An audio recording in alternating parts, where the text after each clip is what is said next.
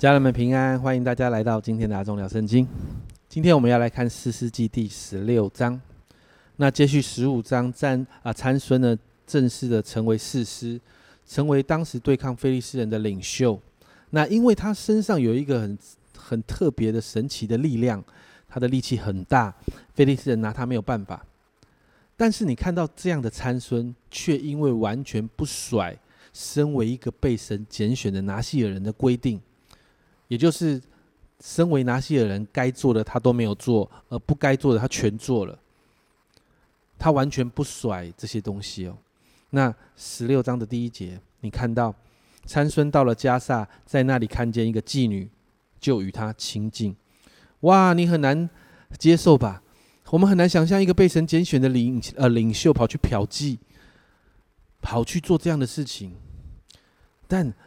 你知道参孙就是因为这样行为的不检点，所以他他其实有很多的亏损。特别这一次在十六章里面，他遇到了他生命中让他受尽苦头的一个女人，叫做大力拉。刚才说到参孙因着身上的神力，菲利斯人很头大。那当菲利斯人知道参孙喜爱大力拉的时候，那第五节呢？这样说，菲利斯人的首领上去见那妇人，对他说：“求你宽宏参孙，探探他因何有这么大的力气。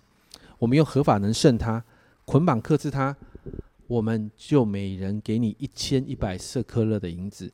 在当时，一千一百色克勒的银子很多很多的。所以你看到从第六节到第十五节哦，大力拉就常常的不断的问参孙，甚至。到了十六节，十六节这里说，大力拉天天用话催逼他，甚至他心里烦闷的要死。你有没有发现很熟悉？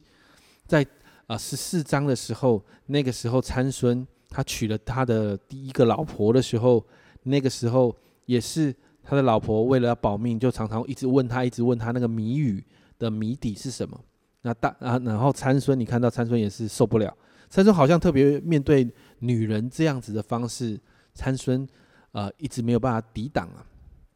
但我也要说，这是参孙不敬前所带下来的结果。你看到到后面十七节的时候，参孙就把心中所藏的都告诉他，对他说：“向来没有人用剃头刀剃我的头，因为我自出母胎就归神做拿西尔人。”他还知道自己是拿西尔人哦。那后面说到，若剃了我的头发，我的力气就离开我，我变软弱，像别人一样。参孙为了女色，竟然把他生命中最重要的秘密说出来了，而这个也成了参孙最大的败笔，因为大力拉就把他的头发给剃掉，当然力气就离开他，菲利斯人就抓住他。那到了二十一节，参孙的下场就很惨。菲利斯人将他拿住，剜了他的眼睛，你知道，把他眼睛给挖出来，带他下到加萨，用铜链拘锁他，他就在监里磨墨推磨。家人们，你看到这个就是参孙，参孙不看重他的身份，参参参孙不看重神的话，这就是结果。即便他是事师，但神的话语不可能有任何的打折。但就算是这样，你看到神没有放弃参孙。二十二节。然而，他的头发被剃之后，又渐渐长起来了。所以，就在一次菲利斯人的首领聚集的时候，他们正在戏弄参孙的时候，就把他绑在两个，把他们绑在那个神殿里面的两个柱子的当中。那二十八到三十节啊，那个时候参孙就求告耶和华，这是第二次，他求告神，他说：“主耶和华，求你眷恋我，神啊，求你赐我这一次的力量，使我在菲利士人身上。”报那玩我双眼的仇，参孙就抱住托房的那两根柱子，也就是那两根柱子是把房子给托住的。左手抱一根，右手抱一根，说：“我情愿与非利士人同死。”就尽力屈身，房子倒塌，压住首领和房内的众人。这样，参孙死时所杀的人比活着所杀的人还多。你看到参孙第二次求告神，虽然虽然。好像这个求告神也不是很 holy holy 的哈，他是为了复仇。但你看到神应允了，最后参孙就跟菲利士人同归于尽。参孙的故事到这里结束，他是四世纪里面记载的最后一个士师。在参孙的记载当中呢，有三节经文值得我们推敲的。十三章开始，十三章一节，耶和华又行啊，神呃以色列人又行耶和华眼中看为恶的事，然后耶和华将他们交在非利士人手中四十年，你就看到非利士人辖制以色列四十年。接着十五章二十节，当非利士人辖制以色列人的时候，参孙做以色列的士师二十年。其实参孙做士师的那二十年，是在非利士非利士人辖制以色列人的那四十年的当中。所以，其实参孙并没有把以色列人完全的救脱离非利士人的手哦。一直到最后十六章三十一节这里，参孙的弟兄和他的父的全家都去取他的尸首，抬上来葬在索拉和以斯陶中间，在他父亲马诺亚的坟墓里。参孙做以色列的事实二十年，直到这个地方，直到这个地方。非利士人完全的才溃败，神才完全的透过参孙的手拯救了以色列百姓。其实，当我们在看这个事实参孙的时候，其实真的很不像话，什么缺点都有。他唯一的长处看起来就是很有力量，但如同昨天所分享的，再烂的人神都能够使用。还记得十三章五节那里吗？十三章五节，神对。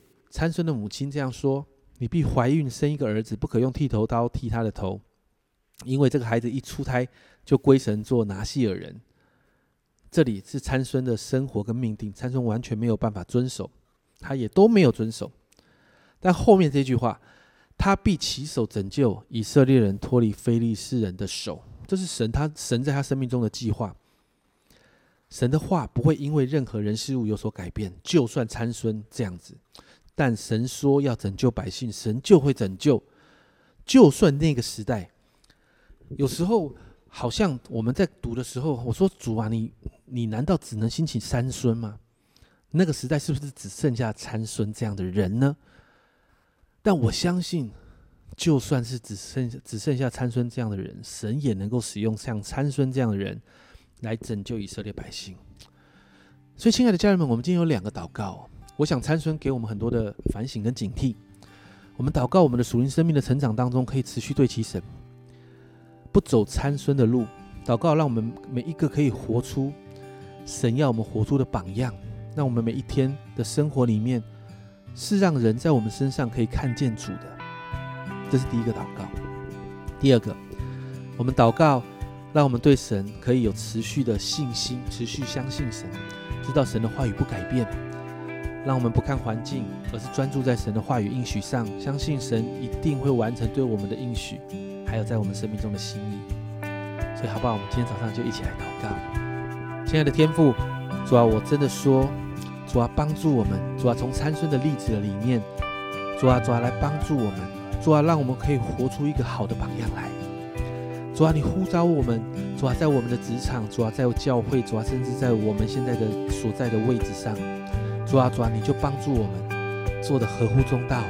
主啊，你就帮助我们在这个是在这个位置上面，主啊，能够活出神你在我们生命中要我们活出的那个样子来。主啊，主啊，让我们不走参孙的路。主啊，让我们活出那个榜样。主啊，也祷告。主啊，让我们持续相信你。主啊，因为主啊，你都能使用参孙来拯救百姓。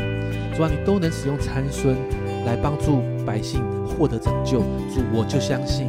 神，你的话语不改变，主啊，你一定会完成你对我们的心意跟应许。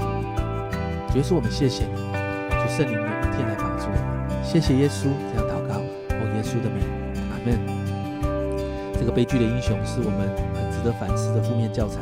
我相信参孙会是我们能够好好学习的一个很棒的例子。阿童聊圣经，我们明天再见。